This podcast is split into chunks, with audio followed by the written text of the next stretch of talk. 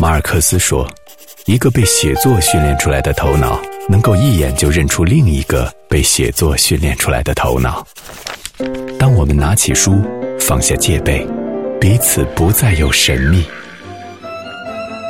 阅读，听见一种声音。私家车九八六，每周六晚九点，有声杂志。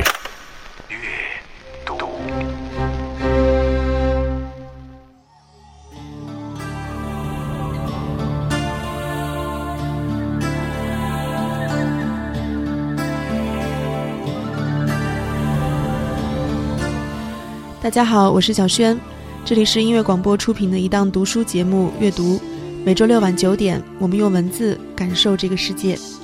今天要分享的这本书是苏童最新的一本长篇小说《黄雀记》，先来听这首齐豫的《鱼与飞鸟》。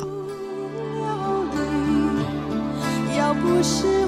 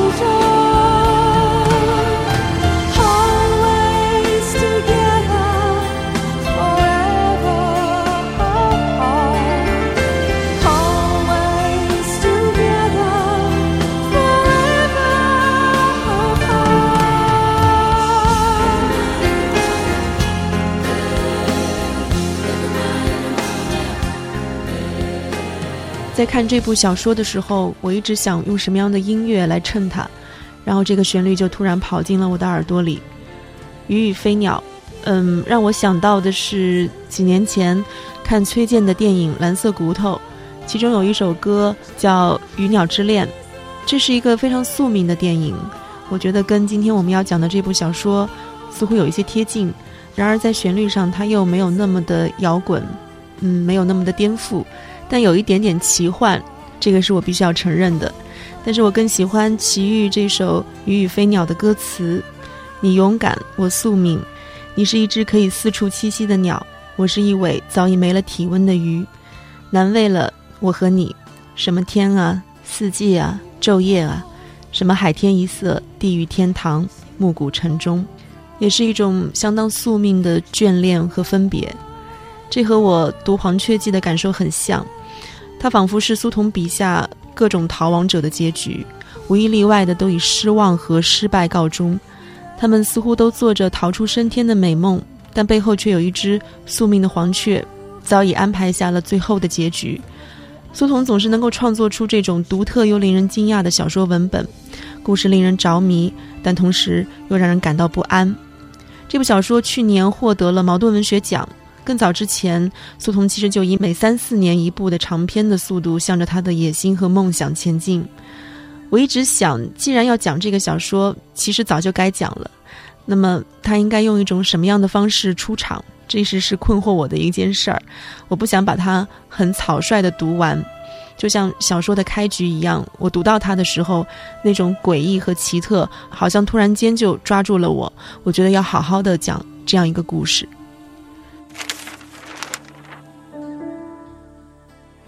每年春暖花开的时候，祖父都要去拍照。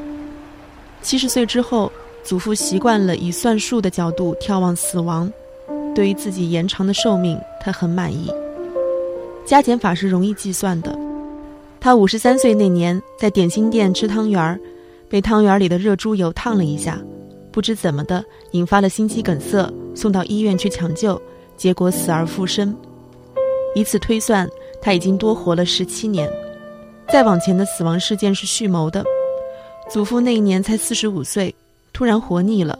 春天，他去铁路道口卧轨，人都躺下了，火车却迟迟不来。扳道工圈养了一条大黄狗，先来了。祖父素来怕狗，准备好被火车碾，却不愿意被狼狗咬，于是狼狈地爬起来，逃下了铁道。到了夏天，祖父还是想死，这次他选择了水路，是从僻静的西门城墙上跳进护城河的。他以为只要扑通一下，便可简易快捷地投入死神的怀抱，没想到一睁眼，人躺在了城墙下面，一群吵吵嚷嚷的中学生围着他，好奇地打听他跳河的动机。祖父仰视着孩子们纯真的眼睛，一时拿不定主意：是该批评孩子们狗捉老鼠多管闲事呢，还是应该对他们说一声谢谢？祖父的身体经过河水仓促的洗礼，显得轻盈而舒畅，只是右手手掌有点不舒服。抬起右手看看，手中不知什么时候抓了一片枫树叶，抓得很紧，枫叶牢牢地粘在手掌心里。他坐起来，把枫叶从手掌心小心地剥离。对孩子们说了一句：“一言难尽”，然后就爬起来，湿漉漉的走了。这一段是小说的开端。这位对生死毫无所谓的老头，就是故事中的一位主人公宝润的祖父。他年年都要给自己拍遗照，因为他很计较自己死了之后后人会怎么看他。照片是贯穿这个小说一个很重要的意象之一。过去不了解现代技术的，觉得相机是一个摄魂的东西，它会把人的灵魂抽走，所以我们姑且把它当做一个时代的记忆，一个时代的恐惧和一个时代的魂灵吧。宝润是第一位出现在香椿树街的少年，没错，又是这条香椿树街。苏童这次还是写回了他熟悉的这一条南方的城镇街道。这条街道曾经反复地出现在苏童的笔下，它既充满了南方阴郁的情致，又有生生不息的人类的痕迹，让我们总是在闻到一股腐烂的气息的时候，又对未来产生了一种期待。《黄雀记》它分了三章叙事，三章的标题分别是宝润的春天、柳生的秋天和白小姐的夏天。嗯，同样是三个人物，宝润、柳生和白小姐，他们三个人的命运是被交错在一起的。这其实是一个并不复杂的故事，它始于中国上世纪的七八十年代。苏童说，写宝润和柳生这两个人物，感觉像在重温儿时街头那些失散的童年玩伴，然后把他们重新找回来，在那个烟雨迷蒙的少年记忆里，看似荒诞的生命开始出发。小说的中段写到了一起少年强奸案的发生，它最终变成了一场不可收拾的谋杀事件，就像当年杨德昌拍《孤岭街少年杀人事件》一样，它成了香春树街一个轰动的案子，也成了这三位少年的生命当中一个没有办法再去挽回的遗憾。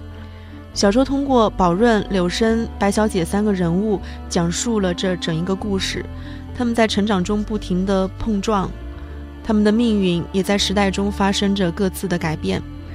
黄雀记能够让人从一个命案的发生，不断的往回一路的回看这一切到底是怎么发生的，它的根源是什么，也可以让我们在读完这个小说之后，对时代有了一些联想。在这个过程里面，其实苏童是带着我们走过了从改革开放到这二三十年的整段历程。嗯，小说里的这些人物，他们不断的发生着变化，我们会一路的看到他们是怎样失落了他们的青春，甚至失落了他们的天真。我们来看一下苏童是怎样写一个单纯的少年对于一种爱情的想象。一朵云从临街的小窗挤进阁楼，沿着多角形的天花板款款浮动，几乎触手可及。他认识那朵云，那朵云的面孔是一张少女清纯纯洁的面孔，带着促狭傲慢的微笑。他知道那朵云的名字，空气中弥漫着淡蓝色的雾气和栀子花香。那朵云降落下来，居然有两只脚，穿着一双浅绿色的旱冰鞋。他好奇地张开双臂，但是他抱不住云，抱住的是一团虚无。即使在梦里，他也清楚地意识到那是一朵云，那是一个少女抱不住的魂。他起床开灯，关上临街的小窗，云被阻隔在了窗外，梦依然结伴而来。后半夜的梦与现实成功焊接，焊出了一片巨大的旱冰场。旱冰场悬浮于半空，微微颤动，状如一块椭圆形的漂浮的巨毯。一群陌生的男孩沿着巨毯的边缘站立，像一圈路灯的灯柱。灯光很亮，他看见仙女的绿色旱冰鞋放射出两片绿光，在巨毯上跳跃。别人都轻易地攀上了巨毯，只有他上不去。巨毯上，男孩的队伍越来越庞大，他们众星捧月，与仙女形成了 S 的路线，沿着巨毯的弧线行进，一路欢呼。S 型的仙女，S 型的快乐。他能听见仙女夸张的笑声，还隐约听见了巨毯的纤维丝断裂的声音。他想跳，跳起来抓住那块巨毯，把它从空中抽掉，但是他的手够不到，怎么也够不到。他够不到巨毯。也够不到仙女。这是上世纪九十年代几乎最风靡的一项娱乐——滑旱冰。这张清纯少女的脸就构成了那样残酷的青春符号。文本当中所提到的仙女，就是后来的这一位白小姐。嗯，白小姐跟宝润的相识是在一个精神病院里面，因为宝润的祖父失魂，被送进了医院。宝润要经常去看他的祖父，而且在这个小说当中，宝润有一个很厉害的本领，就是捆绑结绳。因为我们知道，精神病人通常到了四月的阳春就容易出现一些季节性的狂躁，所以他这个独一无二的本领使他成为了这个医院最受欢迎的一个人。于是就在这个医院里面，他爱上了一个女孩，这张清纯少女的脸。她是一位花匠的孙女，她喜欢养兔子，她叫仙女。这个医院叫景亭医院，这所医院也占据了小说很大的篇章。在当代的很多小说当中，精神病院几乎成了一个可以放任一切诗意想象的地方，所以在这里发生的一切也变得非常的奇诡，有点魔幻的味道。包括这一连串的人设也都是一样。其实苏童的小说非常的有画面感，就像电影场景里面暗示感极强的摆设一样。王安忆曾经说，苏童的小说里面总是有道具。大概就是这样的一种感觉，非常独特的美学习惯，这使得苏童的小说总是那样的浓墨重彩。这位仙女就是后来的白小姐，是另外一个意义上的人物形象，她是小说当中一个很重要的核心，整个故事的发生都是因为她，那么最终这个故事的终结也是因为这个人物。当一个单纯的少年开始对美产生一种极强的迷恋之后，当这样的迷恋一下子被灌进一个青春躁动的身体里面的时候，我们知道这样的故事我们很熟悉，就仿佛是一段西西里的美丽传说。所以这个故事也是一样，柳生、宝润和白小姐三个人物关系，其一开始就是非常危险的，因为柳生显然对这个白小姐也是有感情的，所以他对于宝润的帮助。所谓的帮助多了几分诡异的气息，而这位白小姐显然是看不上宝润，她对于宝润更多的是一种利用，甚至是轻视。而反过来，宝润在低进尘埃的迷恋之中，百般的容忍。所以，这样一种宿命般的关系，就像一个黄雀一样，它在主导着这些人物后来的发展。后来，宝润跟柳生两个人设计把仙女带到了景亭医院的水塔，这个时候。柳生就充当了一个黄雀的角色，我们看到一个悲剧正在这样慢慢的发生。宝润跑出水塔，外面明亮的阳光非常刺眼，风是冷的，但冷的柔软。他很疲惫，手按膝盖，在台阶上蹲了一会儿，他出了好多汗，汗水湿透了衬衣，后背上凉滋滋的。对面的树林里，桃花凋谢了一半，梨花正在盛开，还是春天。别人的春天鸟语花香，他的春天提前沉沦了。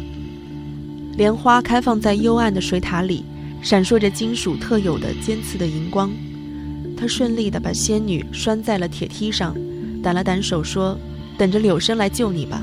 现在你不欠我了，我们清账了。”宝润听见仙女嘴里发出了几声含糊的呻吟，眼睛里的怒火渐渐熄灭，变成了一堆暗红的灰烬，泪水从灰烬里钻出来，打湿了惨白的面孔。这是第一次，宝润从他的眼睛里发现了羞耻、畏惧，还有绝望。他痛苦地低下了头，用下颚撞击着肩膀上的铁链，银色的像铁链断了，仿玛瑙坠子闪着一道暗淡的红光。巨大的空虚长满了犄角，一下一下地顶着宝润的心。他闻自己的手，一般来说手会保留恶行的气味，但这一次他意外地闻到了手指上留有余香，那股清冽的栀子花香属于仙女。他心里清楚，那是春天的最后一缕香味儿了。树林里响起了一阵自行车的铃铛声，柳生终于出现了。他注意到柳生的自行车负荷很重，几只鼓鼓囊囊的塑料袋挂在龙头的两侧，一路摇晃着。柳生问：“你摆平它了吗？”宝润先是摇头，然后又点头，含糊地说：“摆平了。”怎么摆平的？宝润说。我把它捆了起来。柳生朝水塔张望着，表情看起来有点鬼鬼祟祟。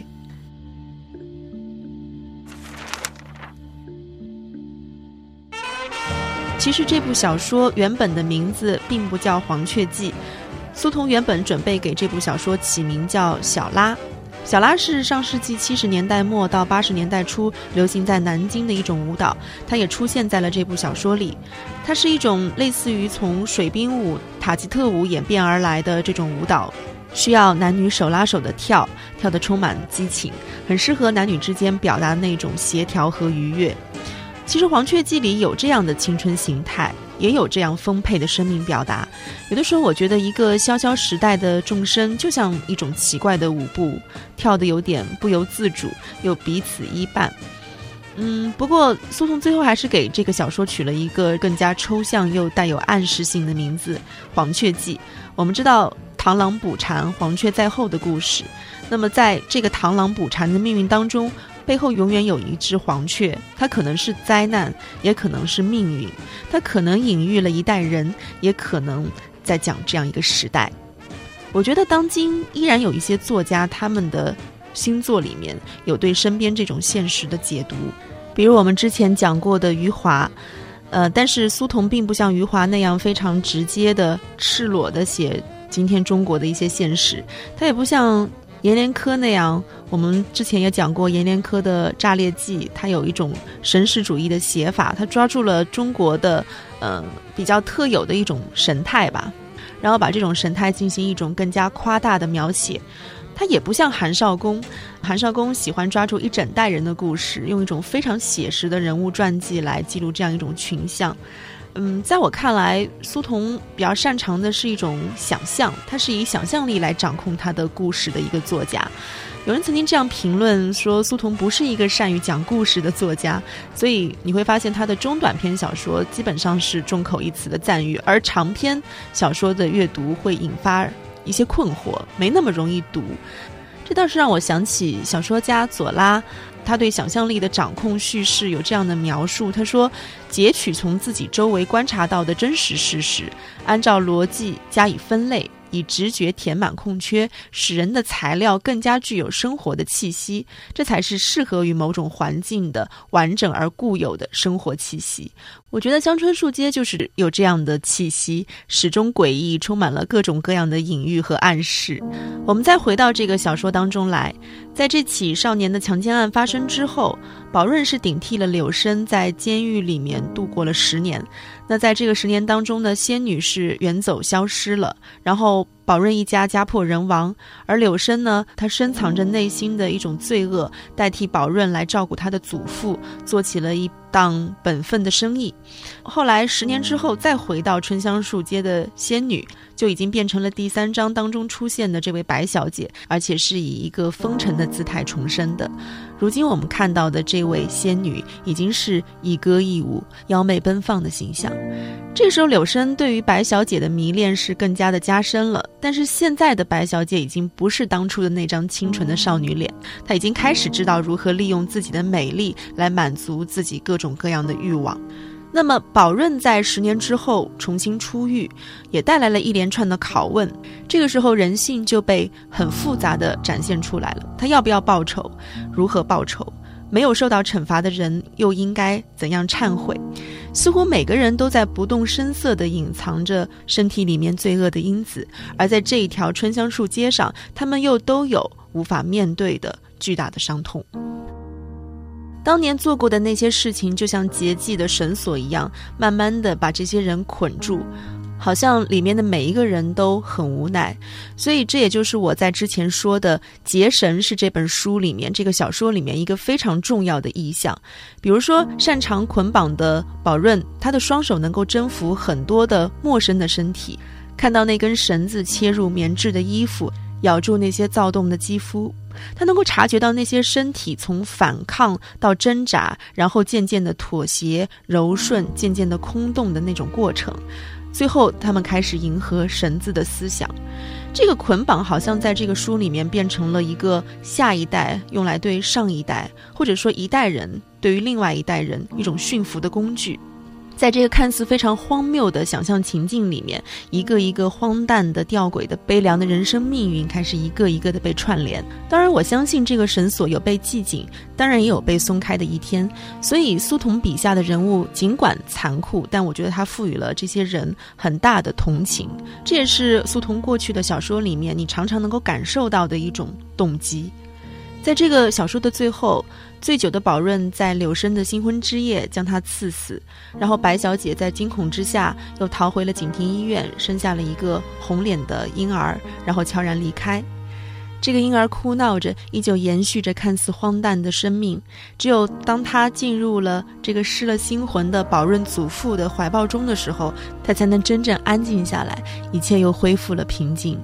那只黄雀在几个房间里来回飞舞，翅膀被墙壁挡回的痛苦，渐渐地转化成了心安理得的生活。他开始习惯眺望远处的螳螂和蝉，并且一次一次地在假想中吞没它们。春香树街依然会回到往日的平静。好，感谢收听本期阅读，我们下周见。